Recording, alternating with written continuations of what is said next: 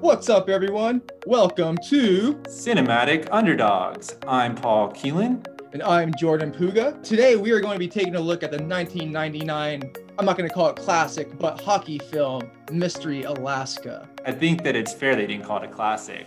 We talked about this earlier. Let's just get right into it. I only remember this as the one where a person in his jockstrap slid on his ass across the ice. That's the only memory I had of this. That's the scene that connects me to this movie. What about you? Similarly, I felt like I had seen it. I think I still had with my parents. And I felt like I had such a strong memory of this movie. I didn't remember a thing when I watched it again. It was like watching it for the first time, as you noted uh, to me today, that you felt like you're watching for the first time. And I didn't know when you mentioned, like, is it the film where the jockstrap scene happens? That it happened in it either until I saw it. And I was like, oh, it is. Like, yeah, I was questioning, I was questioning my memory too. Is this is like one of those like Mandela effect things? Like, did this happen? Like, am I remembering an 80s movie instead? I was, I was questioning my, like, not just my memory I was questioning reality watching this, I guess. That's one of the fun things about these really nostalgic films that get lost, not only like in the zeitgeist, but in your own memories, right? In your own brain. And it's like this deja vu moment, or it's very uncanny, right? You're like, I saw this and I didn't, and you're reliving something that you only have the slightest inkling that you experienced before. It's so strange. What do you have? What's your take on that feeling of like watching something you've seen but have no like real memory of at the same time? Of you know what? Yeah, I think I think our podcast actually helped me like work my way through this this trauma. I'm gonna call it watching this movie because the whole time I'm watching the damn plot, I'm thinking about my memory and getting older and forgetting stuff. But as, as we know, we do how we do it in the show. We always like to look at the uh, domestic box box office for the week in which the film was released. And as I'm looking through, we'll go through the list right now. I can see why this is kind of pushed back in the memories of film for that year for me. We talked about, for those who are familiar with this podcast and heard us talk about the 90s in particular, we've already mentioned 1999 was a pretty big year in film for both of us in our lives. Movies like Matrix and Fight Club would be released that year. So I want to get into this list because I feel like as we go through these movies, we'll kind of talk about which ones we remember and we'll see, I think, why those memories kind of got pushed to the back of our head. So let's start off with what was number one that week, which was Double Jeopardy And its second week out. So it was, took number one spot for the second week in a row. That one's been at that time was grossing 17 million. That's starring uh, Ashley Judd and Tommy Lee Jones. This one is one of my favorite. I'm not sure if I call it like underrated. It was my favorite like 90s quintessential. I'll call it like quintessential 90s drama, action yeah. drama. I think uh, for me, definitely remember this one. It's not like an action movie like on the lines of Face Off or the, uh, the Rock, but for me, it kind of falls in that era era when I was watching films of that caliber. I guess I'd say. Totally. I remember watching this movie and the whole time just being like so fascinated with what double jeopardy means legally, mm-hmm. right? As a legal term. And it's a good thriller. It's a it's a pretty rad thriller. I it came back. We brought this up in another podcast uh, this year. It came on Netflix midsummer 2020 when everyone was stuck in their homes 100% and just dominated their top 10. So yeah, it had it had a big resurgence. I am a big Tommy Lee fan. I just think about this movie, particularly because I'm a big Batman fan. And I do like Batman Forever, which has Tommy Lee Jones as Two Face. And I do like Men in Black. So this is the first time me as a kid seeing the guy from these movies are generally geared towards a younger audience in a sustainable, you know, high powered role uh, where he can really like flex that acting muscle. So this is one that really like turns me on to like Tommy Lee Jones and what he can do with a really good script. Oh no, yeah, Tommy Lee Jones can really lead a film when he when especially in that in that decade when he was always like in these fugitive films. Mm-hmm. I feel like when the great Coen brothers film came out, No Country for Old Men, and he plays the old disgruntled cop. It was an interesting move in his career to me because in the 90s he was like the young kind of real popcorn cop mm-hmm. and detective. And that was like him going into his twilight years. Yeah. So kind of like a wink towards his own career in my mind. Um, exactly. Yeah. I like that you uh, point that out because that's that's one of my I love that one of my favorite movies. Just throw that out there in that role. And like you said, just for all those reasons, he's the go-to get it done kind of cop. In that movie, it's him coming to terms with the futility of that ethos. Which yeah, I get I talk about that movie all, all day long, but we'll move on to this list because there's other good movies to talk about on this list. Next up, coming in at number two was Three Kings, which stars George Clooney, Mark Wahlberg, Ice Cube. I will start this one off by saying this when I talk about those three actors who've put all put out excellent movies since then. This is my favorite movie for all three of them, probably in terms of their performances. I love George Clooney in this. I, Ice Cube kills it. This is my favorite Mark Wahlberg movie by far. So yeah, I, I have vivid memories of watching this one uh, with your mom and dad. I remember taking us to Stierenstein before, and then we went to go watch this. Can talk about this one for a while too. What, what are your thoughts on Three Kings? Yeah, I was just looking up the cast real quick. Spike Jonze is actually in it, and so is Jamie Kennedy. Do you remember Jamie yeah. Kennedy, the comedian? Yeah. Uh, Jamie Kennedy was in our favorite. Uh, I mean, R. It's a weird R. It's a weird collective. I, I, our band, right? So a story mm-hmm. tragedy. We loved Malibu's Most Wanted. Remember that we watched like so many times. It was like oh, yeah. Irving's favorite film, um, and I still remember quotes from that line. There's a scene where Jamie Kennedy, he's like, you know, kind of a, a rapper in Malibu. He drops his chapstick, and or something. He's like, chapstick, chapstick. I'm in traffic. I dropped my chapstick. it's like so stupid. Yeah, that these idiotic lines are embedded in my head. But anyways, what I remember about Three Kings was being blown away as a kid. It was really good movie, ultra violent, and I just remembered why it was so memorable in the theater. It's because it kept having technical difficulties. It would start up and it got like 15 minutes in, and something was wrong with the with the reel, and it would just like go black or kind of like get garbled up, and everyone would just moan and then we would start the film over. So we had to start over the film like two or three times. Yep. But it like built the crowd up because they were teasing us, and we would have to sit there with the lights on again, even though no one was really talking. You just kind of like look at your neighbors. You know those moments when like things aren't going properly, and you feel like a sort of camaraderie. That's what I remember about it. It's like doing this camaraderie, and when it finally worked, it just like hit on all cylinders and it's a David O. Russell film. And so, I, I, mean, David O. Russell is great, and it's an interesting entry for him. But uh, I, am excited we're going to be able to do like Silver Linings Playbook on our podcast. Mm-hmm. So at least we get one kind of sports movie with him. But yeah, Three Kings rocks all the way around. It's one of my favorites that I haven't seen. Have you seen it since we first saw it? That's my yeah, I have. It's actually one of those ones when I get into like that war film zone where I'm kind of going through war movies. I tend to kind of start with this one, at least in the last like decade. I think that's the best like Gulf War story that we we've had out there right now. I mean, I remember Jamie Foxx just killed it, and George Clooney was just suave George Clooney, and it had such a cool balance of the heist flick and mm-hmm. the war flick going on. And there were some crazy explosive scenes.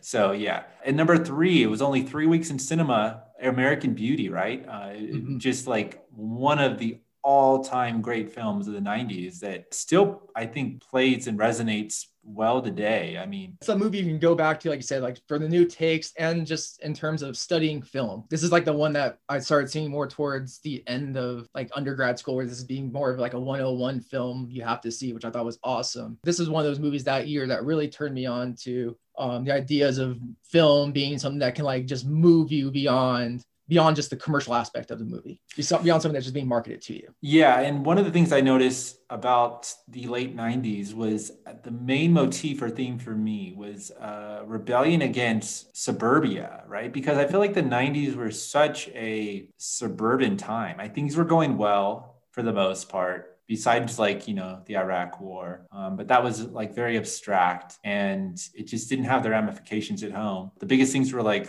the clinton lewinsky scandal and things like mm-hmm. that but there was a sense of like homogenous happy middle class suburban culture in america that grew stifling to the creatives. And so, you know, whether it's American Beauty, right, or Fight Club, which also came out in 99, you see these films in different ways really rebelling against like mm-hmm. suburban uh, drollery, right? Uh, you yeah. see Kevin Spacey. It's really, to me, uh, a parable about the trapped confines of suburban life. That's an excellent analysis. I think that carries over even to like the comedies of this time when we are looking at comedies like American Pie, which has actresses from American Beauty in it, uh, Mia Sorvino, when you look at even the comedic aspects of, like you're saying, just these movies at this time really deconstructed suburban life to show something not necessarily nefarious or taboo, subversive underneath. Like American Pie, is that's it's you know it is very suburban, but it's also kind of playing with the veneer, poking fun, doing what it can to subvert that, even with the parents. You know, the parents like Dan Levy. Uh, character becomes iconic for his perverseness,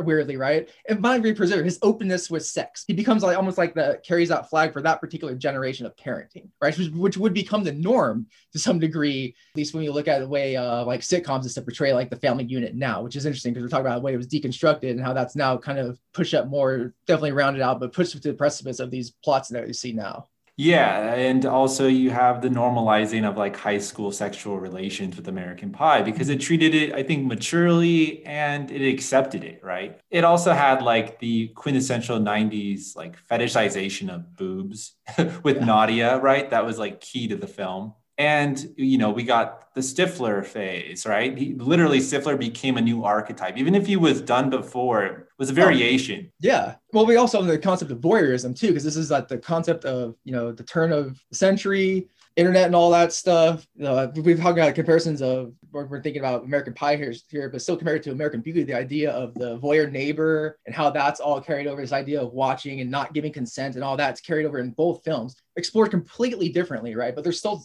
still prevalent, and I think prevalent for a reason. Like you brought out to us, at that time we're not distracted with war the way we are now. The war was short and in the back of our heads, and that's a big part of actually like carrying on with another movie on our list with Three Kings, right? Is it's really highlighting the war that we missed, and that's a, a, part of it. Is that they missed the war, but they get you know the back end of it, ironically. Yeah, we can talk about this a while. But I do I like that you point that out though, that deconstruction of suburban life and why that be uh, acclaimed because right, like American Beauty is going to take the Academy Award this year. Yeah, I mean, um, it was up against really steep competition too. I mean, the big film in 1999, I feel though, is The Matrix, which is yeah. also about to me a thinly veiled parable of suburban lifestyle because everything felt so perfect. Whether uh, similarly, The Truman Show, right? I mean, all these, I don't know if The Truman Show was 1999, but it was around that time. Yeah. It, it's this feeling that like the collective is just so strong. And it actually was a very uh, benign collective then. It wasn't like mob rule or we weren't talking about like outrage or cancel culture yeah. or anything like that. But it was just this feeling that like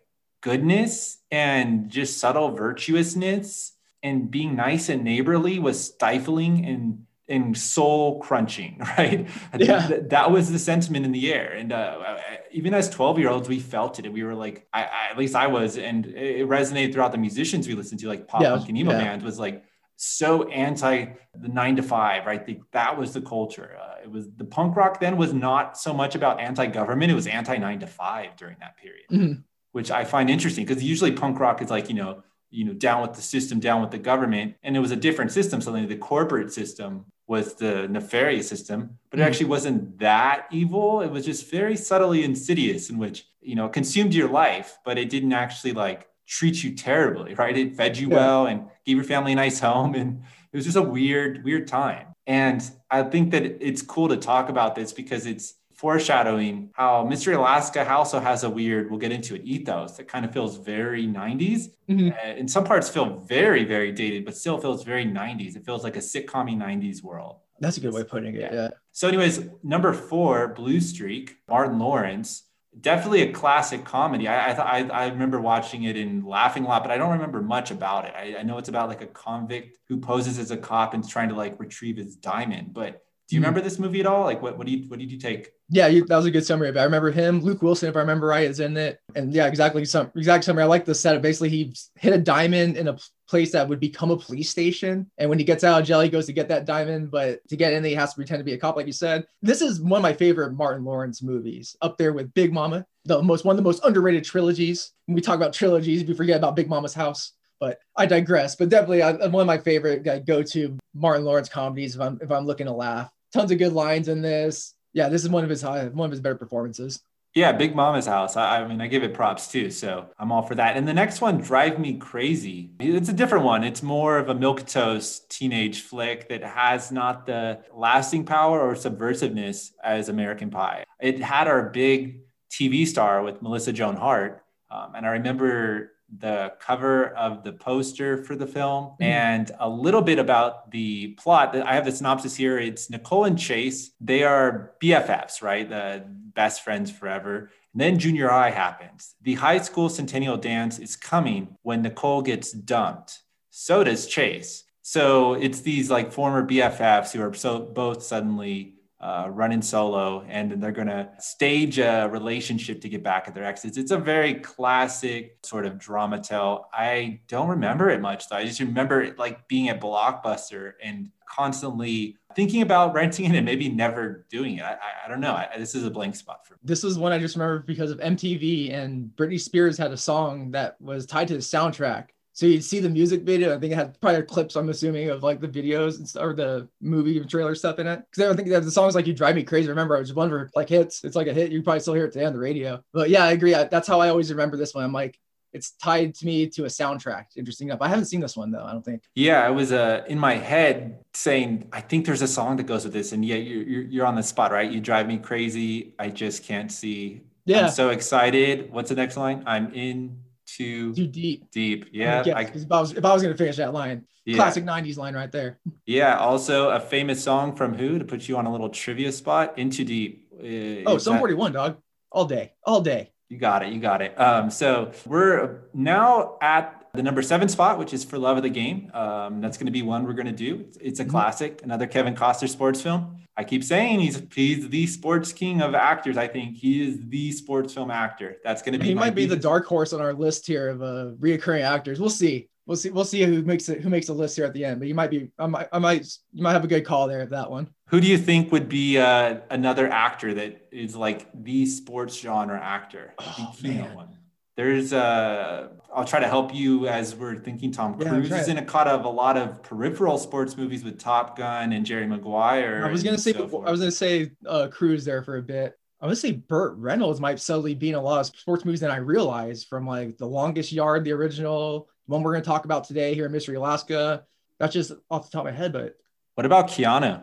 Oh, that's a good one. I didn't. Oh, I should have gone there earlier. Earlier. That's a good. That's a good one. Yeah, and I think Matthew McConaughey's been in quite a few too. Um, considering we started him off uh, in our very first podcast, Angels in the Outfield, is basically his like you know freshman film. Yeah. And then you know later you're going to get We Are Marshall, where he's the coach, a huge role in a film he's in Dazed and Confused. I know that's not a sports movie, but I got sports. I still Actually, have sports vibes from that. I don't know. Yeah, off my head, I was thinking Will Smith might subtly come up here a few times too. There's a lot. There's a lot of ones there, but yeah, I think Cruise and I feel like Will Smith might be my front runners of.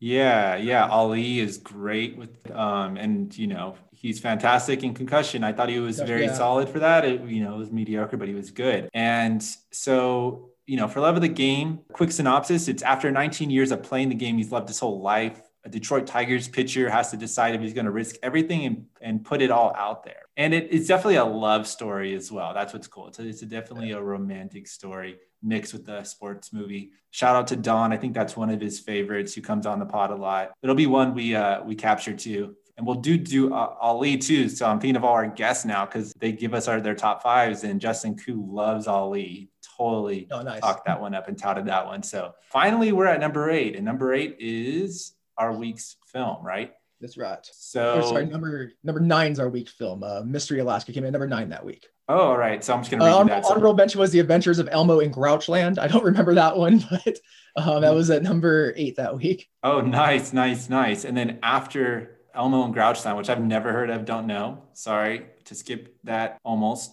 Uh, we have number nine, Mystery Alaska, uh, opening up with a mere $3 million.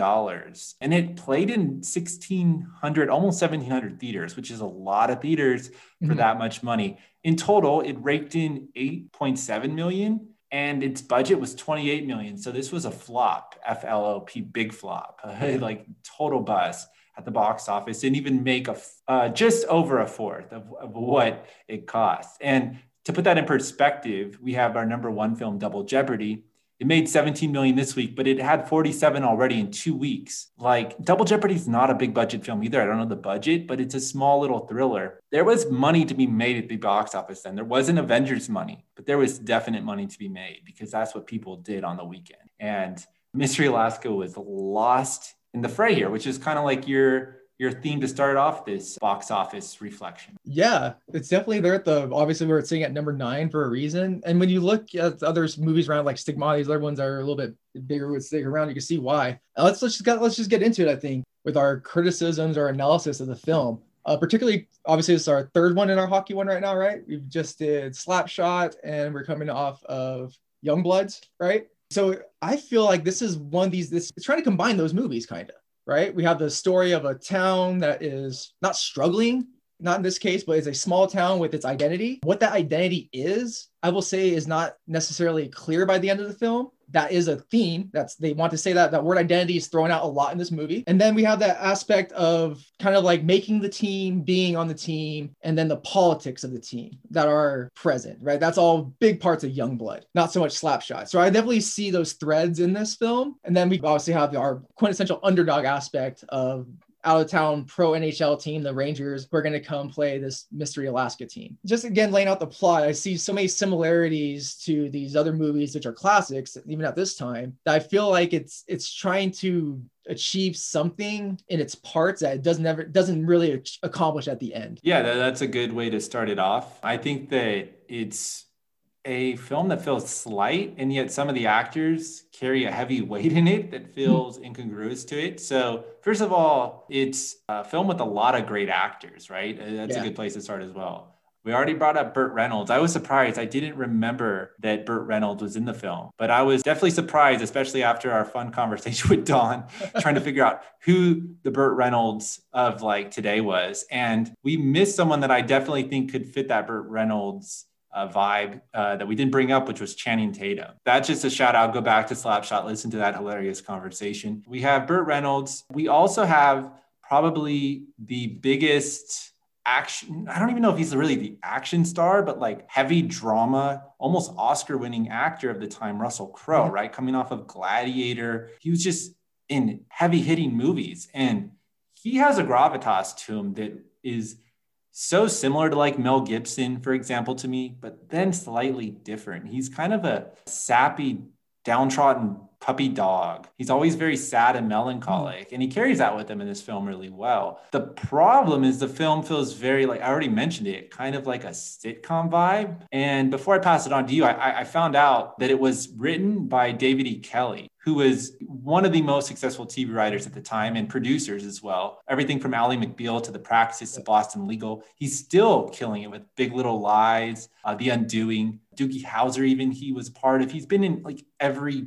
other TV series for the past 25 years. You know, he's a great sitcom writer, and this felt very sitcom oriented, in which these small comedic scenes and a diverse ensemble cast with little relationship problems are all going on and converging in funny ways. And then it was also trying to be this traditional sports movie on top of that. And I don't know if it juggled those two things as well as I don't know if it could have ever juggled it well, but I don't know if they quite work together. That yeah. was kind of my reading. That's a good reading because I feel like I've had a very similar reading that they're trying to mix in the comedic elements, just carrying out the conversation we just had. It felt very much like a sitcom writer who's trying to compete with the commercials of the films that are preceding this one, like a la American Pie. We got the scene with premature ejaculation which isn't really that funny. It, it could be funny for the time. It could work within that Instagram moment, but it doesn't tie into anything. So for context, we have this young kid who's going to join the, the Mystery Alaska team, basically hooking up with the coach's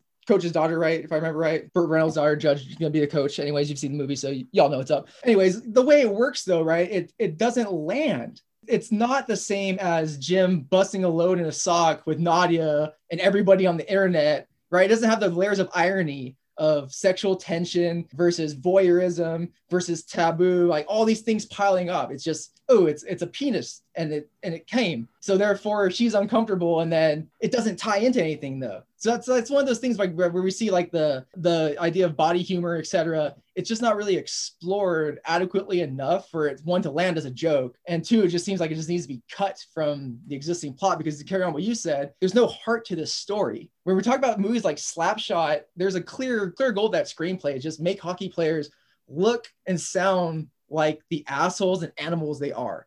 And this one is does not do that. Pokes that with a stick and and refuses to really do it. And we'll start off with a scene with the with the locker room where uh, russell crowe's kids drops an f-bomb because he heard it in the locker room. And then his son says well dad you know what it's like in the locker room. And i thought that was going to be like a big overarching theme that's going to be explored and carried out. And it's not. It's this little thing to basically tease you that people curse and say inappropriate things in a hockey locker room and we'll have segments of it but the camaraderie and like you know the culture of what those coded words are why those words are used and their defense mechanisms etc all the politics of that is just completely absent of it Whereas when we're watching Slapshot, it's right there in your face. It, it draws you in the laughter, like Slapshot with its deadpan humor, where the guy's explaining hockey shots and what he does with his stick. It really embraces the insideness of being an insider in the sport, just like Youngblood does. And then the audience comes to know that, comes to become an insider through those films with those two that uh, we just watched. This one, I don't get engulfed in the film at all that way. I'm trying to find an avenue because there's so many competing plot points here because it's it's kind of doing a lot of the ones we pick don't do. It's it's put a lot of movies we pick have all these sports cliches, but they tend to usually subvert them at least in some way. And this one, not so much. It's it's, it's really saying I have all the cliches here, therefore I have a complete product. And I don't think it, it is. Yeah, I, I very much agree with all of your take. I would uh, just like to probably extrapolate on it a bit. I think that a lot of the sexual humor is trying to compound or coalesce by playing off each other. So you have so many different liaisons going on and yeah, all these awkward sexual encounters, whether it's they were in a snowplower, right? When he mm-hmm. prematurely ejaculates. And then you have the mayor's wife being wooed by the town playboy who's this like dopey. I think he's a school teacher actually, but he just basically hits on anything that walks. And you know, the mayor's being cuckolded. He's kind of mopey when he finds out about it, rightfully so. You have Russell Crowe who's really jealous of his wife because his wife had a thing for Hank Azaria's character who's the like town intellectual who left to New York, became a Sports Illustrated writer. And he's kind of the catalyst for the film because he's the one who orchestrates the game between Mystery Alaska, this fictionalized town. We'll get into some of its influences later, which are interesting, but it's all just imaginary uh, versus a real NHL team. So you just have all these shenanigans going on, and there's nothing real that it, they are saying. There's no overarching meaning here, except for like, this is life, it's messy, and it's a motif, it's a thread that uh, gives us a sense of commonality, but not some sort of unifying take or, or something to chew on that, that really like feeds those deeper curiosities. And that's yeah. why I think that it is kind of like a lightweight diet Coke version of Dawson's Creek, for example. I think Dawson's Creek's more dynamic than than this film. And I also think that the locker room stuff is not explored because it's too much of a plot line and it's actually too thematic. I'm putting up air quotes. Mm-hmm. I'm letting people know because we're on a podcast, right? With the kid saying the F bomb and then getting talked about. And then later we get the dramatic uh, over the top scene in which I think his name is Skink. Is that right? His name is that literal? Yeah. Yeah. Just like Youngblood is like the most literalized name of a character's uh, thematic resonance and purpose in a film. We have a character named Skink, who's a total like philanderer in, in this movie. I think that's hilarious. As bad as he gets, I think when there's a color commentator who comes to town who's a woman, he's like, I'll put my log in some place, some sexual innuendo with like yeah. logs and and stuff, right? It was just blatantly uh, promiscuous um, in, in every moment of the film. So he's, I guess, talking about just some random woman in town that he slept with in the first locker room scene. And he likens her, her to a walrus and says she was slippery and kind of like blubbery and fat. Mm-hmm. And later in the film, he goes back to her and tries to hook up again. And she hits him in the head with the shovel, which is another fun motif we got to explore. There's a lot of legal incidents and ridiculous court scenes, very 90s and very absurd. But uh, really quickly before I pass it on to perhaps that or perhaps another discussion, I, I found it interesting that they have this big like locker room talk must stay in the locker room, right? And that takes us to your big scene that you remembered. Was the jockstrap scene. It was like a kind of hearsay thing in which I think the two Alaskan Inuits uh, or like kind of Native American looking guys in the team who yeah. don't get to talk much, sadly, which they would have had a bigger role. I guess told another guy who told his girlfriend who then told the girl, right? So the guy who told the girlfriend gets in trouble by the team because he broke the code. So there's a code. There's just no like essence to this. There's no like meat on the bones. It yeah. doesn't have the believability. It feels very Disneyfied, yet rated R. It's like a Disney rated R movie. And so it's it's it's a bizarre one. So yeah, that's what you brought. It. It's it's doing too much of this like the classic telling and not showing. Where like you said, the the code, like Youngblood, I'll use as our example here, it establishes that locker room code and then the code of the ice of the fighting without using the word the code or even calling in the, the, notion of this is a sacred space or this is a safe space if you want to call it that like people probably call it today. But it's more the idea of that like this is a space you don't you don't fuck with this pretty much. That they wouldn't even use that wording for this right? They try to make it sound way more sacred than it is. It's really more of a you don't turn on the boys. They don't they would never they don't even phrase it like that right? They don't even use the vernacular that hockey players would use. Again with the r rating it kind of drives me a little crazy when i watch this because of how fluid like Slapshot is, or how fluid Patrick Swayze is. I, this that's one thing I really when I go back to this, like Patrick Swayze just brings so much like just inertia and energy into that locker room scenes of Youngblood, where he feels not just like a captain of the squad, but like a legitimate, just like a legitimate like motivator for like you know the boys. You know, like it carries into the bar room scenes. It's like this presence that's uh, throughout. Russell crowe doesn't get that in this movie because you point out there's a lot of good actors in this who do good jobs with what they're given but what they're given so minimal isn't attached to anything grander in regards with the with the actual script they're working with that they really just become like these really empty archetypes. He really just becomes sheriff hockey player. Idea that he looks rugged, like you said, you nailed perfect. He looks like a like a sheriff who could take you out, but probably won't, right? Like he does in this movie. He pull you over for a DUI, but he won't curb your ass but but he can still play hockey. Like the way it works, it doesn't work the same way as I buy into Paul Newman as a player coach as a player coach who's devious and who's dealing in all sorts of ends and ins and outs. So when he Paul Newman discovers that the, the owner of the team's a female, it lands so hard on us. When we find out that Burt Reynolds used to play, that he's going to be the coach, and then uh, Russell Crowe's character is going to get to be a player coach, that ceremonial aspect, like the gravitas of all that moment, it's absent. It's not there.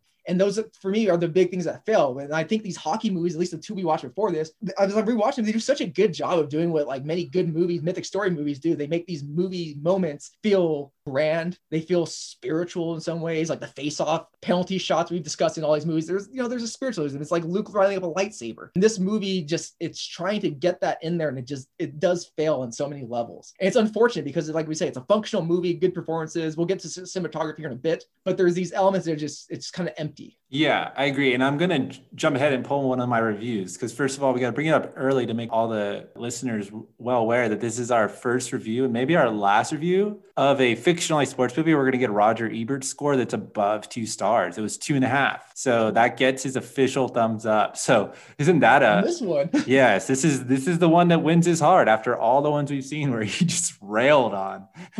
Mystery Alaska has a special place in Ebert's heart. But that said, he's basically on board with everything we're saying and everything you just said. And I think he pushes our conversation further in a very succinct way. So I'm going to just quote him real quick. He says Mystery Alaska is sweet, pleasant, low key, inoffensive, and unnecessary. First of all, I think that's kind of like everything that we're kind of getting at right there. It, nothing's wrong with it. It's a likable movie, it's entertaining. The cliches are heartfelt. Whether it's like the scene with uh, the old woman who calls Hank Azaria's character who comes back to town a prick, right? It's funny. Mm-hmm. Or when they all decide that I'll play against the New York Rangers. I'll play, and they all stand up, right? A very angels in the outfield scene, right? Like that's such a, a trope we love. And and they're doing it well, right? Is it really necessary? Do you really believe any of it? No. Yeah. Um, the courtroom scene with our town's big dead Bailey, right? I forget his yeah. first name, but uh, everyone's suddenly sad against this kind of buffoonish, silly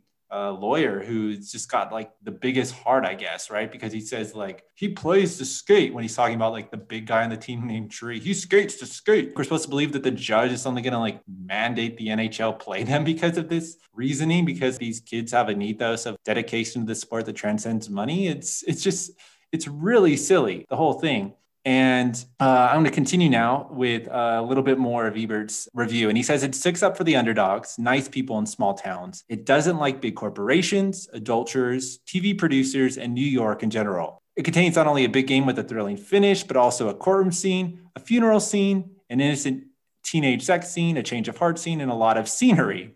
No one falls through the ice, though and no one drowns, but we can't hope for everything. Um, which I love that last line. It's one of the like funniest lines I've read of his yet. That's it's so just metal. it is so metal, and it's just it's just doing every kind of platitudinal sitcom drama beat that you would expect someone to fall through the ice and drown, right? And he's just so sarcastic when he says that, which is just like, it's good, it's fine, it's inoffensive, it's benign, but whatever. I love it. I love how apathetic and jaded it is, but he, he reluctantly liked it. He gave it two and a half stars. So what can you say? This was the one. what do you think about that? that? That, this is the one that won is hard. I find it interesting that this one was hard for, for well, I was gonna, I was gonna pose this question to you a second because like just carrying off what he said, what do you think of the hitting in this one, or in terms of hitting slash violence? How this kind of deals with it in this? What do you think of that? Yeah, I mean, with the big scene between Tree and Russell Crowe's character, you know, the sheriff slash coach slash mm, returning star, that like I said, it's Disneyfied in a way like it's too telegraphed. It just feels too hackneyed and it's coming from more authentic version. So like we were kind of hard on Youngblood, right? But I feel like the scene where he's egged on by his father to fight, or at least taught by his father, has way more depth than this scene where suddenly they're like, okay, we have to give the big goofy guy the caricature his personality. And so this is his scene for him. And we have to touch upon the trope of hockey in this way, which we have to have like our goon character learn how to like check. And it's like the big gentle giant cliche in which he has to like basically instigate quote the guy named Tree to knock him down. And then you know that everyone's going to be worried for like a quick second and then mm-hmm. Russell Crowe's going to like be like that's it good job I don't know it's just so predictable that just kind of roll with it or roll your eyes or I don't know. It depends on what, yeah. what mood you're in really. My thing was I felt like it was really put the safety gloves on. Obviously, it was working with the NHL on it, but it did not want to address. I'll use this as a point. They make a plot point that the big reason they're going to beat the the Rangers is because they play on a giant sheet of ice without boards, meaning they don't hit a lot. So I thought that'd be like a big point would be to make hockey seem like scary, right? Like like what Youngblood does with the idea that like, you should be scared to get hurt because that was a reality. To go out there is, you know, is to take that chance that you can end up like your head split on the ice. And you know, this movie goes nowhere near that, or even addressing like the reality of it or pushing the urgency of that into the performance, which would really drive that last arc of them overcoming the Rangers. And it really drove me kind of crazy with, again, them just kind of putting these elements of hockey but not really unwinding them or bringing them anywhere. And I felt like it really did a disservice, like you said, with uh, the tall character Tree, because he's he does, he's a he's a great lovable dude. And there's that one scene where they're all watching they're watching that Tie Domi fight where he's beating up the dude and then he covers the baby's eyes and they say, "Can we fast forward to the hockey part?" It's a funny line. I really actually like that line. He's like, "We just fast forward," but it's it's what the movie does. It fast forward past all the grit and like what really made these other movies a little more iconic. And it goes into like, oh, we're just giving you an underdog story, but it's not giving us that underdog story because the team doesn't get beaten down enough, unfortunately, for you to really care about them. I mean this like in their lives. I mean this on the ice. There's not a lot of, there's not enough negative action on our protagonists in this film to make you care about them because all our negative actions coming from like as you pointed out just very much like television like drama of you know whose relationship is connected to who they used to be with who's fucking who and why and then how are they going to forgive them for fucking who? That's all happens in these stories. You lose a lot of the elements of the good romantic storyline completely gets lost in this and then as we are discussing here with the violence but the more visceral aspect that you kind of want from a sports movie. I just didn't get that with this which is unfortunate. We've, we've gone through three decades of sports movie of hockey movies and we've really traced you know the what, what is a great trajectory of the improvements in cinematography to really capture these things. And this one, we just kind of see them using all those things. And hockey looks good, but it's not taken to the next level. I think that's one thing that holds this one back from being a memorable sports classic. I, I think what we're both getting at is that it's trying to cover too much territory and it's trying to just be everything it isn't. It just feels very superficial. It feels very written it feels like it was a byproduct of a focus group, right? It feels workshop. That was the word I was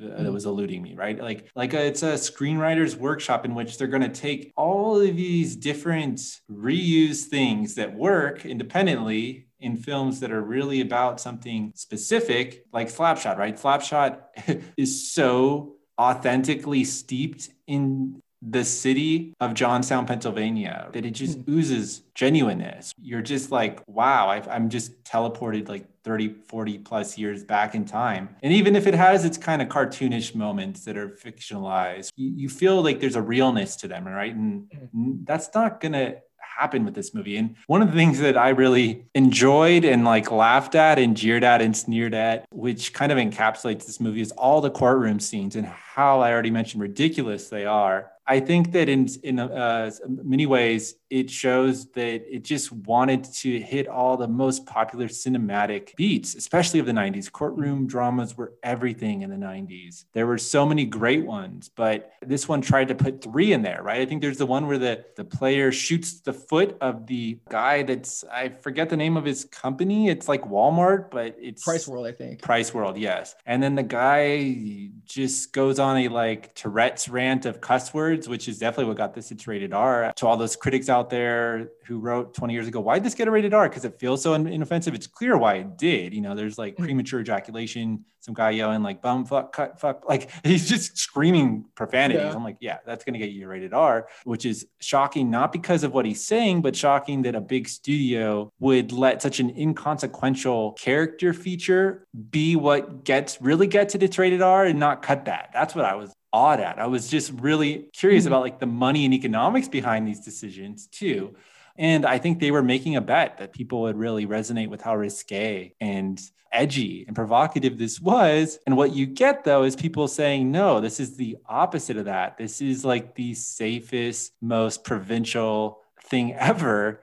You know, mm-hmm. it feels very staid and harmless. Like, yeah. sorry, just cut you off, especially when we were talking about American Beauties in theaters at the same time. Everyone's talking about the creepy dude who's hitting on his daughter's friend, his neighbor, all, all these, like we just said, these intricate plots that really have lots of weight to them and are driving people to the theaters to see it. Right. And this movie, unfortunately, maybe um, by unluckiness, by sheer unluck or timing, is out when this other competing movie gets all this hype. It's also a rated R movie, completely different genre yeah, it's, it's kind of this weird timing, but also with this unfortunate product that it resulted in. Totally. That too is just, it's got a, a true provocative narrative going on. Mm-hmm. That's really pushing buttons and really is transgressive. Whereas this is just safe reaffirmation, right? You, you get all those uh, romantic tiffs between husbands and wives, and as bad as some of them are, right? There's like trysts, you know, and cheating. You know that they're going to reconcile, and they get their like brief moment in which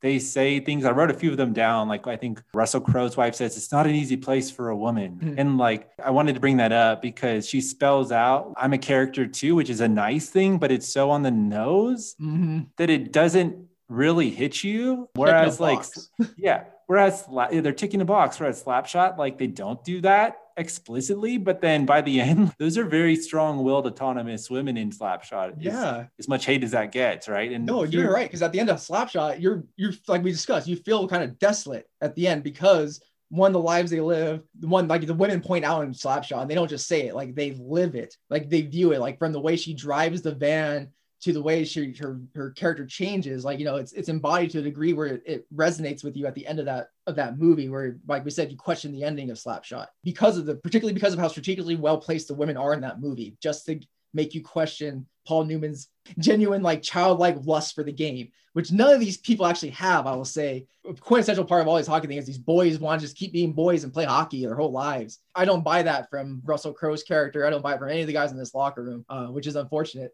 but like you said, the, the women, unfortunately, they get these lines that feel like they're going to be profound. They feel like they might have some sort of substance to take you somewhere, but they don't. They're uh, unfortunately they wouldn't pass the Bechdel test because they all get tied back to hockey, to what the guys are playing. Like we mentioned with our adultery story, it's resolved by the adulterer getting beamed in the puck, beamed in the balls of the puck, and then the husband, I guess, feels vicariously through that redeemed, and therefore they're they're they're hashed out. They even win the game, but they they're they're hugging, they're good. But then he's rewarded in the end when he ends up hooking up with the reporter, right? You have to have that corn dog thing in there, but it doesn't bring you to the next level like you say it's it's too much of a we need to put this in here it's there we'll leave it. Yeah there were a few things though like like you said so much stuff's on the nose and doesn't work. I was thinking like i'm going to be a little generous for a second. There's a few parts i liked. There was one scene in which when russell crowe is forced to be the coach. He's kind of kicked off the Saturday squad. I like the tradition of the Saturday game too. That's kind of a cool tradition. I love the fact that his wife tells him everyone who was once a player and is now a coach says they prefer coaching. and he's like, that's because they're coaching. I, I love that line. And I think like I've never heard that before. And I think that's a really cool exploration. I think that could be its own movie and would be a much superior film. Just a film about the sort of torn, tortured soul of a coach who was once a player and loves coaching, but still feels a bittersweetness no matter what because they're not playing. I, I think there's that archetype a little bit in different films always, but I, I thought the line really hit a hit a nerve there. I thought that was really great. I also liked when finally uh, Hank Azaria's character, the like literary urbanite, defends himself when he's like finally drunk and silly moment, right? Where Russell Crowe goes and has a, has a real quick heart to heart with him. Also because he feels threatened, right? That's the guy who's like mm. the romantic ex of his wife and he feels threatened by him. So there's that undertone going on as well. But I, I, do like when he, he gives his big spiel about, really, you guys rejected me. You know, I just wanted to fuck you with the Pulitzer Prize. I don't know. I, I bought that because it felt like the most natural thing for these screenwriters who don't know anything about Mystery Alaska, probably. They're both like Hollywood guys, you know what I mean, who are like more interested in Pulitzer Prizes than in hockey movies and underdog movies and sports movies are making a bargain in the 90s. Let's try one out, right? So I don't know, something about that felt like it actually resonated with the screenwriters, which I thought was funny. So those two moments I kind of liked. I'll pass along if you have anything to say going on here, or is there anything that you um, did like? Cameos, because I, I, do like to point that out in here. So I, I will say uh, I was I'm an LA Kings fan, so Jim Fox is in this, and Jim Fox is swollen and ripped back then. He, we forget Jim Fox used to fucking have a neck on him, but there's a proof right there. I did like Mike Myers kind of cameo. That was, that was a well placed one. I like seeing that. Jay Roach directed this. I think Jay Roach directed like Austin Powers, remember right? Yeah, so I, I did like that that element of him kind of parodying the sports announcer. I love yeah. the uh, the entrance of uh, Austin Powers the yeah. one and only because you know he loves entrances. Hockey. Actually, I did like the team's entrance. That's one of the cool things. I like the way they have the ice flying. I like the intro to this movie. I think that's one thing. I thought the intro had a lot of potential because I felt like we were going on that like we discussed a similar journey of small town rustic. This one has cool ice, like a river of ice. He's kind of skating everywhere. I kind of wanted to see that more threaded in the background. We really didn't. There's like one scene where they mentioned that people skate everywhere, but that didn't pop out more. Other than that, there's not a whole lot of like stand-up stuff that I would actually really like draw attention to. I would call attention just because you know we are a sports podcast. We have that quintessential locker room speech happens in here. For me, it rely it rely a little too much on, as you point out, that Maximus kind of gravitas from a gladiator kind of kind of just jumps into it for a second, which kind of threw me off. I will say Burt Reynolds was probably the best part about this movie in terms of his character, his sternness, I feel like he really brings a, a just legitimacy to this movie that kind of lacked despite all the big hitters in it. Yeah, I mean he was great, but he also like with Russell Crowe seemed like they were so serious, whereas there was so much goofiness. It was hard to oscillate back and forth. But he definitely mm-hmm. grounded it, and so did Russell Crowe. I felt like those two grounded it. We have two powerhouse actors mm-hmm. really anchoring this film in good dramatic potentiality and then it's just not up to task. So yeah, it, it, was just a weird mixture of incongruous tones. But uh, for sure, I love the entrance when there's ice skating down that kind of sinuous snake-like route onto the ice. Super fun. When the Rangers come and the whole crowd puts up the newspaper, it's pretty silly. But when then they come through like the blocks and break it down, I thought it was fun. Uh, I did like Little Richard. The Little Richard freeze out was a funny idea. That, that that did have me laughing. That did too, and that's when it kind of like really went for the goofiness full throttle. And I think also with Mike Myers, I think that when it truly went there is when I was on board. I, mm-hmm. I, thought Mike Myers was hilarious and you could tell that he loves hockey and just his funny, funny verbiage. He says, like, he's got big knuckles, dinky doo, not fan, tippy tap. He's just like saying crazy shit. And he's talking about hockey, though. It makes sense. I was like listening to it. And yes, I, I sound like just gibberish, but mm-hmm. he's literally doing hockey talk with this kind of comedic, uh, alliterative language that's really funny. And like one line, he says, I want to adopt them all as my own right after the second because he kind of like keeps vacillating, right? He he thinks they don't have a chance and he loves them, and then he's you know he's just kind of over the place emotionally. But I loved it. I, I thought Mike Myers was a great cameo. Obviously, just kind of doing a friendly gesture to Jay Roach, in my opinion, to show yeah. up in this. I don't get how they got Little Richard, but it was funny that he tried to ice them out with his long rendition of the Star Spangled Banner. I thought that was great. Um, and then getting the Canadian song too. Pretty funny. Those moments I liked when it tried to be tender and real, like when Russell Crowe starts reading words he crossed out from the newspaper mm-hmm. to his wife, like radiant, tender, maximum. Like I was just like, uh, uh just like too lacrimose and weepy. And maybe it was trying to win the like female demographic, but I don't even think they would buy into that crap. Yeah. So yeah, all over the place. It was fun kind of crap too. Like, you know yeah. what I mean? Like, I think that a few people who I like read on Letterboxd were talking about like how it, it, like has this 90s corniness that really like filled their like hearts and totally, totally. I could hmm. easily get on board. I didn't I didn't have like a real animosity towards this movie. It just wasn't going to like preach its qualities to people, especially after the last two we've done. So yeah, run in the mill. What do you think about the hockey in the final game? I thought that that was at least decent. I mean, nowhere up to you know yeah. what we've been doing. So, like I like the way the hockey shot in this. One thing I think this got's going for it compared to like the last two. The actors and at least their stunt doubles or whatever's filling in for them on skates look good and the shots match up nicely. Transitions were cool. Like we said, it seemed like a good culmination of just really bringing all those fundamentals we discussed from these last ones, you know, using the different cart shots, whatever they've been using, really like honing it and getting it down. But the the momentum of the game was not like intriguing for me. And again, it speaks to the to the story of that it didn't build up the Rangers as an adversary to be feared. Like the Ducks do such a good job with like we talked about with with the Hawks, with Team Iceland, of really making them such a scary adversary from the coach to their star players were like Gunnar Nelson. You know, we said he's a name that can be recalled if you, if you played hockey in the 90s. And unfortunately, there's nothing like that on the opposition. Even in terms of like the NHL wasn't willing to give him like one player who was a big name to kind of focus it around, like, we need to watch out for this guy. It's kind of a big missed opportunity, I think. Even if the story was switched around to like highlighting that this would be like the Rangers B squad probably going to play a game like this, right? You're not to send your stars to it. And just highlighting there's a goon on that line you got to watch out for because he will fucking kill you, right? Something like that. Just that it was absent. Like we just didn't get with with Slapshot and with Youngblood where you have that rival that you're gonna you're gonna you're gonna beat them at the end or you're gonna have your moment of glory, but you got to earn it. And this one just didn't do it with the opposition, which I which really you feel it in the last game. You're kind of like, when's the final score gonna happen? Uh, I'll leave it up to you. Did you think they're gonna win or lose? Yeah, I did think that they were going to pull off the comeback. So I was surprised that they didn't. And I do think that having them get on the lead was unique. And then I. I mm. totally knew that they were going to get clobbered in the second period. But then have them come back and not quite make it, I thought was quite kind of unique too. I, I get that it was unique in the way that like we're being unique. We're not just having the winners, right? Yeah. But it did keep me on my toes. I did not actually predict it to happen like that. I didn't. So I, will give him credit for that. I like the one scene where they're watching footage of the of the New York Rangers playing and they're in a fight on TV and they're freaked out. I thought mm-hmm. that was good, but that's as far as they go. Otherwise, you're on point. They don't villainize the Rangers enough. You don't get to know any players enough. There's like one kind of blondish guy that I kept seeing on the Rangers that kind of had a personality, but not enough. We really got to know our enemy a little more. Yeah. You brought up uh, Mighty Ducks, but like Big Green, Big Green too. Great enemies. Even like make the coach a good enemy. That's all you need. But no, it wasn't enough. It was just pretty much a symbol for like big town, Big Apple, prideful, supercilious, cocky city people. It was kind of folk, rural, versus the hubristic city folk. Um, mm. so that was the duality they were going with, but it wasn't enough. I did read though that they weren't able to get the Rangers to come into the movie, and they tried. It's kind of fitting. It's kind of apropos for a movie that's all about: Are we going to get the Rangers to come to this town?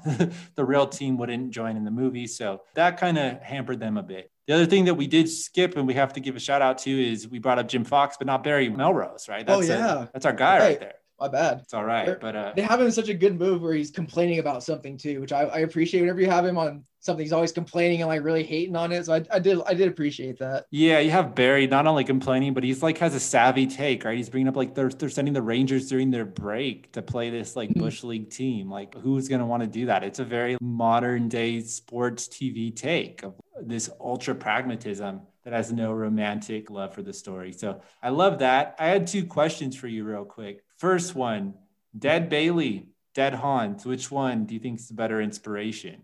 It's got to be Hans, man. Hans even they even bring his death into the courtroom, right? They, they they go back to the courtroom with his ghost to remind you we're gonna win. We're gonna win a court battle for Hans, and we're gonna win the game for Hans. Shit, just thinking about it makes me want to pick up my stick and play, dude. Absolutely, I'm on board. And the other question, for someone who's even smarter about like the hockey dynamics, do you really think that the open ice versus the boards would make that much of a difference? Because I think they overplayed that. I get that they needed that as a device, but I think they overplayed that. What is your take on someone who's really? I got, to agree with you. I think they overplayed that. When you look at the Olympics and how good, why every country wants an NHLer on their team, right, and, and across the globe, regardless how much bigger that ice is, that skill and speed deficit and just the knowledge of the game. Yeah, that's that's part of the problem with kind of I have the opposite reaction. Like the NHL is never going to let the Rangers lose this game because I mean, one, it's a horrible look, but like I just it's almost it's a little too illogical when you're looking at just these are beer leaguers.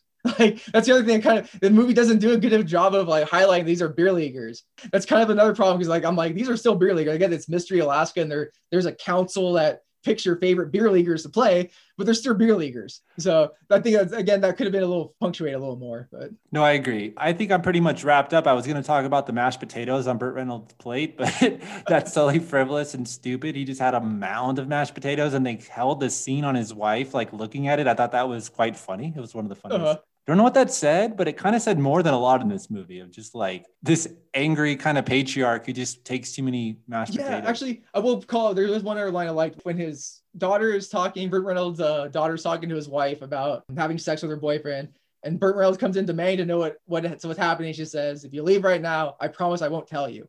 And he leaves. I love the implications and the subversiveness of the father, and again the idea that he doesn't want to know what's happening with his innocent daughter. And okay, you got you got the reins on this one. That was a good example of the unspoken that really needed more of. No, that was very clever. I did a double take and rewound that. That was a super clever line because yeah. it was like this code of like, you know what we're talking about now. You don't even want to be it. And he, I love that he was just like acquiesced. It was like, yeah, I don't, don't want to go there. Like this, I'm stepping out of the rink right now. Uh-huh. It was great. That was like totally worth like a half star alone, that line. um, and it was just preposterous though that the way the daughter brought it up to the the mother though. I didn't buy that at all. I also love though, just take it back because you brought up the daughter. When she is trying to hook up with her boyfriend, he's a new newbie on the team, right? She's like really jealous of the fact that he's going to be a star and she's really scared that he's going to have all this attention but they live in mystery alaska i kept saying to myself that was really funny like who are you jealous of the other like two girls in town like you can't handle like who you don't see in the movie by the way like yeah sorry but I, I was like what competition would she ever have? Like she would never manage in Seattle. She'd have no chance. I feel terrible for, for her. Anyways, I'm ready to move to the reviews. If you are, actually, wait, before we get to the yeah. reviews, uh, do you want to go over like the the story that this was actually based off of, or not really based off, but kind of inspired it? Absolutely. So let's move into trivia first, right? The the yeah. story that this was inspired by is really fascinating. So I'll let you kind of lead us into that. Yeah, we'll kind of just give a brief summary. So the story, this story takes place in 1905 in a town called Dawson City, up in the Klondike mining region of the Yukon Territory of Canada. All right, just give a little context up there. So this uh, team called the Dawson City Nuggets in 1905 issued a challenge to the defending Ottawa Silver Screen, Silver Seven, excuse me. The Ottawa Silver Seven is the name of the team. So, all right, so they issued a challenge to them, basically saying we can beat you in the Stanley Cup match. However, they had to travel 4,000 miles from Dawson to Alaska.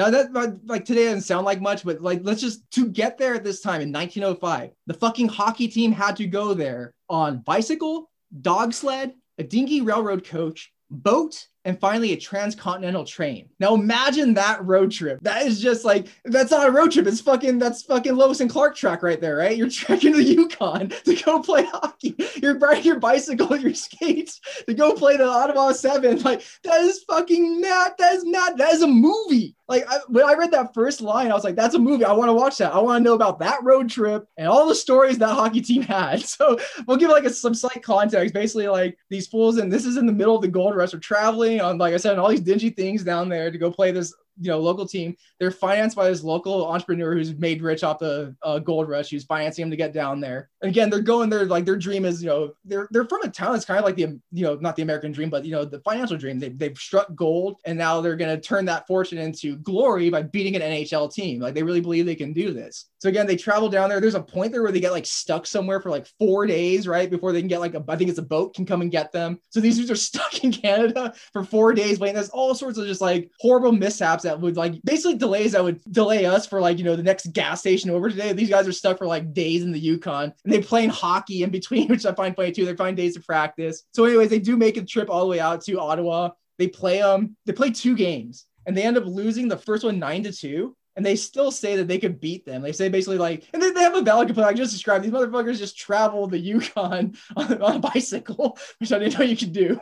And they showed up to play hockey and they lost. Right, they're tired. Uh, the Rangers actually wouldn't give them a day of rest. It says, which is kind of, or I said, I said the the Ottawa Seven wouldn't give them a day of rest. I meant the Rangers because like sounds like the Rangers probably wouldn't do that based on what we saw from this movie too. So, anyways, I was like, yeah, you guys traveled down here on your bicycles, but you got to play us basically tomorrow. So they're like, no, no, you have an unfair advantage. We can beat you. So they play another game and these dudes get killed 23 to 2 in the second game right? And so like again it's just it's just this crazy story of like you know, just grandeur ideas of you know greatness you know really trying to come out there and compete and you know enc- encountering a wall which is what you know mystery alaska the actual movie is afraid of. It references it but had they referenced this defeat, had that movie referenced this story, had, had that movie's had an Inuit guy who used to play hockey tell the story of 1905 when they went and tried this and they failed, that would have just upped the stakes of the actual Mystery Alaska story. So just to give a little context for our listeners of what this was based off of, pretty wild ass tale of hockey, if I could say so myself.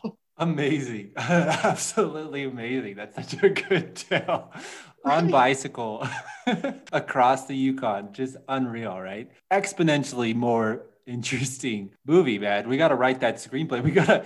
We're calling. So. We're calling dibs right now on the podcast. If anyone's listening and your ears are peaked, it's ours. All right, I'm, I'm calling dibs. Uh, it's, it's copywritten by uh, tomorrow morning. That's a, that's a winner right there. it's so good man it, it doesn't even it's not even the same ballpark right? wrong sport for my metaphor but it's a fucking road trip like, i mean like that is Cast such Tom a Green in that. You got yourself a movie. yeah, that is such a good movie. Oh my gosh, I, I could just even think of casting it right now. It'd be fun. Some fun trivia questions. I'm going to give you a really softball ones. Hopefully, you'll get them. No, for sure. This film was originally titled something that came out a few years before. It has hockey connotations in its name, and it's a movie starring two big actors. Nicolas Cage is one, and John Travolta is the other. Oh, what was the original name for this movie? Face Off. Cool. Okay. The one and only. yes. Also, second trivia. I'm trying to softball because it's no fun when there's two of us and no one gets the answer. So, Russell Crowe and two co stars from this film, Kevin Durand and Scott Grimes, go on to reteam in the 2010 hit movie about a character who steals from the rich and gives to the poor. What movie is that? Stealing from the rich and giving to the poor. Robin Hood? Yeah. yeah. So definitely not the Kevin Costner Robin Hood. So that's where I guess we're also seeing too is that Russell Crowe can really, really own a movie. Gladiator's amazing. But mm-hmm. whenever he tries to walk in Costner's footsteps, that's where he gets uh, into trouble. He gets into trouble, right? Not not his territory. So just in case you note to Russell Crowe's yeah. agent because I know he's listening to this podcast. You gotta stop following Kevin Costner, dog. Yeah, exactly. Well said, Jordan. Well said. That agent, yeah, it's definitely going to take heed to our advice, I'm sure. the last trivia I'm just gonna bring up: uh, the movie was filmed actually in Alberta, Canada, not Alaska, because it was cheaper, which is pretty much always. And I'm not a big hockey commentator guru if it's not Jim Fox, but I guess there's a Canadian commentator named Don Cherry. I don't know if you're familiar, but Mike Myers inspired, influenced his take in this yeah, movie. Don, Don Cherry recently actually got fired in the me Too movement for, for his hot takes. But yeah, Don Cherry was, used to have the hockey videos, uh, hockey fights. I forgot the actual title of them, but they're like the VHS tables. I actually used to have a couple at my house where they'd have just the compilations of hockey fights. You know, you watch the video and he kind of like announce them and stuff. And yeah, he's the big, he's big in Canada. Very cool. I might know him if I saw him, but it's on the top of my head. So now to the reviews. Rotten Tomato, that's got 37% critics, 66% audience, a pretty much a fair, predictable distribution, right? Mm. Mm-hmm. pretty rotten on the critic side, barely rotten on the audience side. There was a few semi interesting takes by critics. Not as interesting, I think, as some of the uh, Letterboxd takes we have, but I'm going to start off with one that I found by Desson Thomson. He's writing for the Washington Post. He said it's sort of the adult Mighty Ducks that stretches and strains in the direction of the last picture show but falls flat on the eyes. I, I, like that analysis. It's actually pretty spot on. So, for those who are more sports movie fans, The Last Picture Show is a really amazing kind of coming of age small town story. It's a AFI top 100 movie, so it's really a classic. And I totally recommend anyone to go check that out if you've never seen it. It very much is more of the ambiance he does in this movie. So he's saying it's more about these small town young men who are just kind of dealing with life. So uh, really cool comparisons. I think it does really paint the, the film well in those two connections. So what did you find in terms of the reviews on your end? Um, this one's from Philip Martin, who's certified it Fresh. It says completely inoffensive if you don't mind old ladies and little children saying shockingly rude things but it's no slap shot if that's what you want to know. I actually think that that's a pretty good, fair analysis without going into too much plot detail or anything like that of what this movie really is. It isn't very offensive um, when you look at it today. He calls out the best. The funniest part is probably the old lady with the old lady chirps. They aren't iconic in any way, but if you're looking for something like a slap shot, you're just not going to find it with this. And I, I, I concur with him.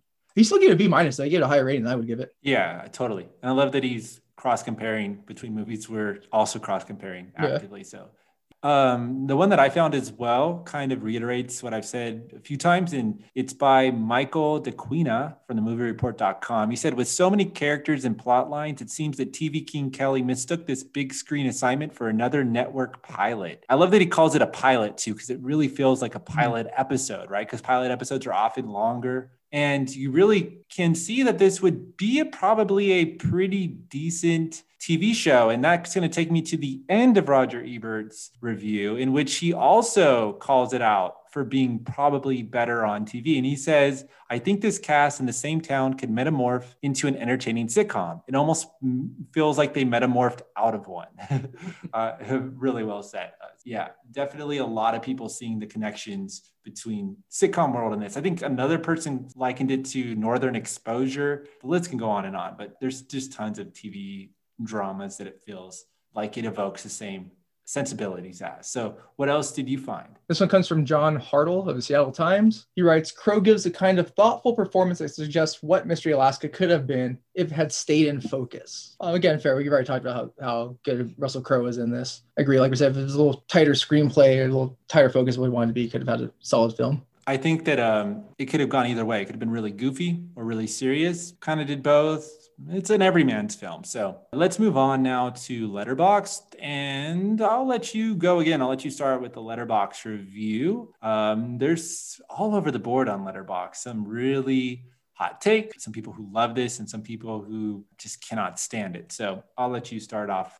Take this one from Jordan Beaumont Anderson. He gave it two and a half stars. Jordan writes, do you ever wonder if the dominance of Zamboni in the ice resurfacing vehicles market has nothing to do with the superior technology or smart branding, but rather the result of numerous Zamboni hit squads deployed from strategic Zamboni sites across the globe, finding, interrogating, and terminating any individual who might jeopardize Zamboni's iron grip?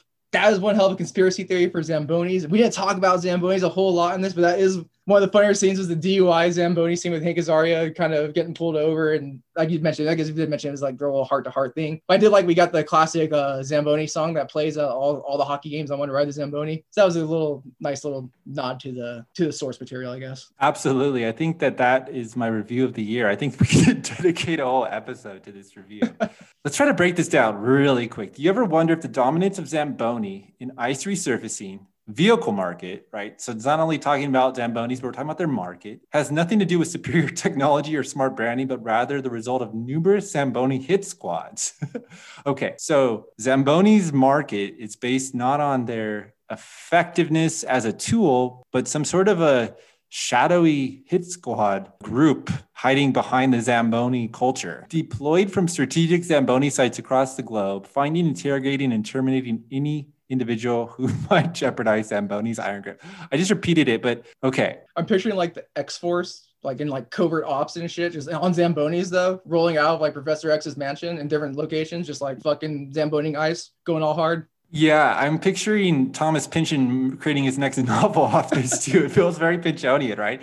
It's just this hyper paranoid, absurd, absurd, hilarious statement. Jordan Beaumont, I know you're listening to this. Come on the episode. We're gonna we're gonna give you full airtime for this and create our own conspiracy theory network. we're gonna we're gonna we're gonna blow up for this. We're gonna get you your Zamboni Hit Squad movie. We'll get you that Zamboni Hit Squad movie. Yeah, 4chan is nothing on this, man. He's just killing it. All right. I'll just do Ashley. She gave it a half star and said it lost me at quote, you skate like a homosexual, end quote, which is kind of funny. No one really calls it out elsewhere, but uh, it definitely has the same problems of the other 90s movies where it's definitely not PC friendly in all these ways. It's got a sort of undercurrent of, uh, I would say, chauvinism throughout. So and I would normally defend it more, but in this movie, it's just kind of lame. I would say it's just kind of unfunny stuff. So I'm not going to defend it at all. just even out of free speech, it just kind of sucked. It wasn't funny. It was kind of mean. So Ashley, fair enough. I'll give you your shot. So this one's from Please Be My Friend V. They give it one star. One star for the scenery because everything else about this movie sucked eggs. Watch Goon if you want a good hockey movie. I like that review. I haven't heard that phrase sucked eggs and since probably kindergarten, but kudos to you to getting that into writing. Are we gonna watch Goon next? No, we're not going to Goon yet. We're going to oh. I don't know what we're going next. Um, so we got to discuss this. We were going to do Miracle, but then we weren't going to do Miracle, and then we're going to do Miracle again. We keep switching and going back and forth. And Miracle is also a Olympic movie, so we were going to move a Miracle to Olympics. And what I'm going to say is that because we have the Summer Olympics and it doesn't quite fit, it's going to have to be our transition movie. So it's going to be our last hockey movie because it doesn't quite work with Olympics. It definitely works with hockey, but at least it's a perfect segue. So that's our last one, which leaves us either the the Puck Hogs, which is going to be our kind of bonus hockey movie, or Goon. And I think that Goon is is a good next one. I think that it's a good progression from this one. So we're doing Goon next if you're down. All right.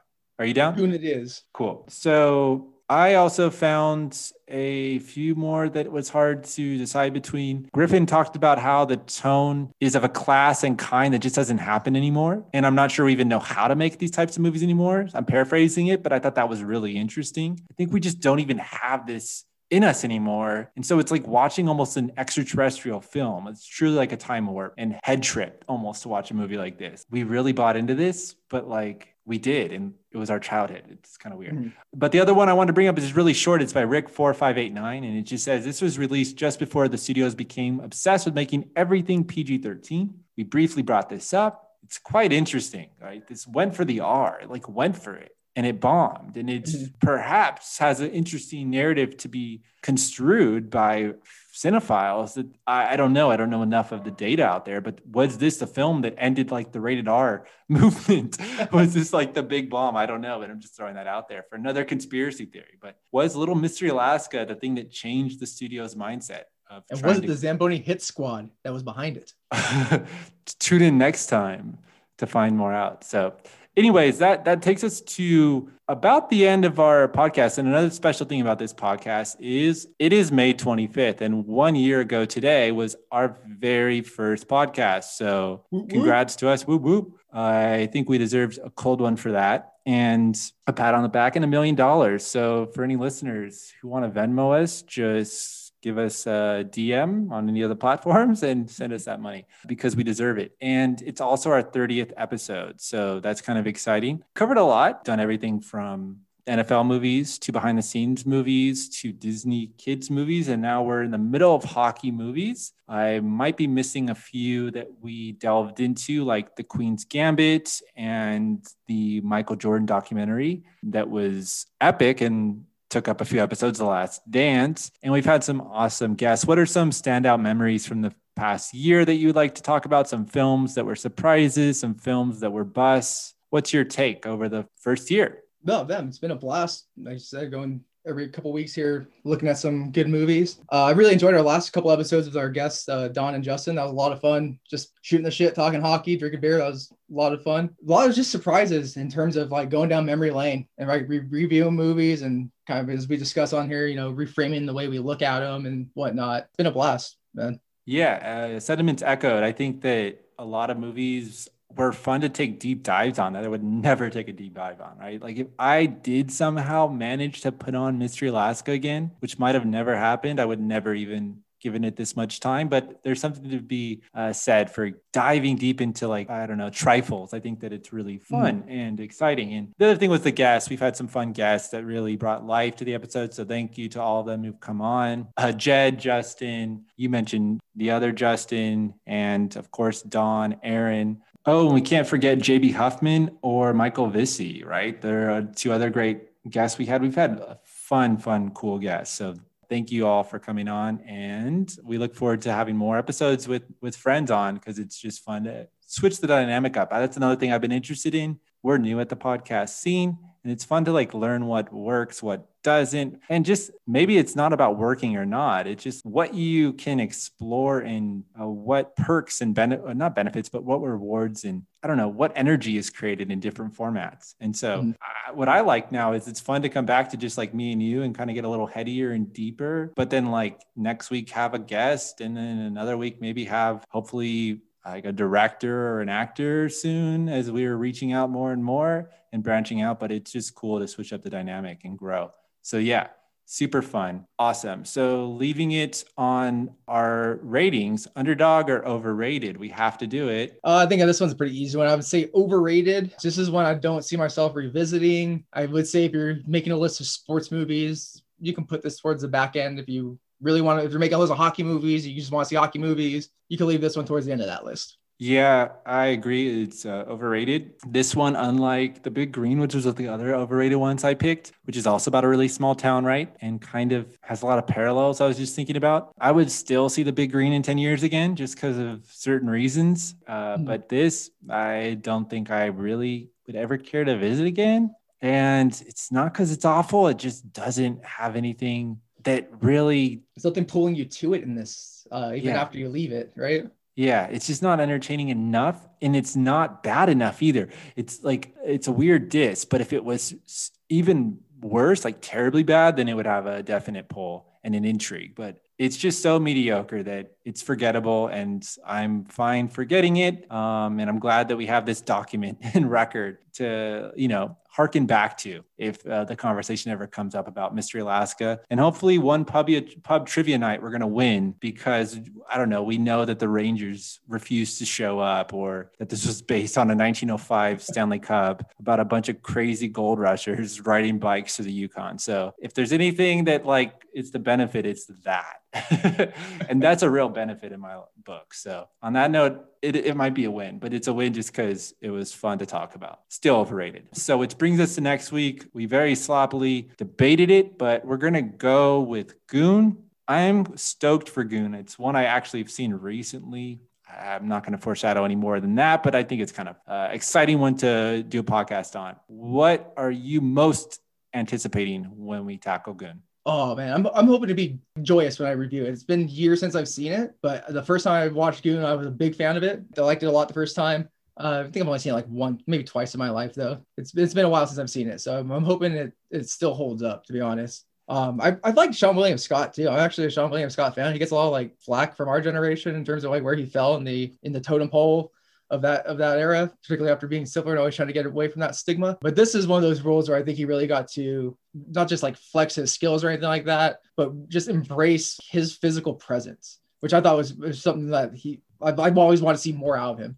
uh, in his roles. I think this this is a good one where he could be both funny and intimidating and like likable and shy as I recall, as I, recall. So I'm hoping all that still stands as my, when I rewatch it. Perfect full circle, right? We brought up American Pie a lot. We brought up Stifler already. We're going to come back to Stifler, but it's like a perfect role for Stifler in which he gets to color in some shades that he doesn't normally get mm-hmm. to color in. Yeah, that's really cool. It's going to be interesting to look at, you know, Seann William Scott. And I think his now signature role. I think that Goon is his role. Yeah. Stifler is his most iconic role, but the one role that he actually leads a film and gets to really actually succeed on multiple levels, I would call it Goon. So yeah, excited for that. Um, until next time, just send us likes, love, comments, comment on our Twitter, whatever you think. Just you know, give us a line, and we look forward to talking again soon and having you listen in. So thanks for listening. Have a good one.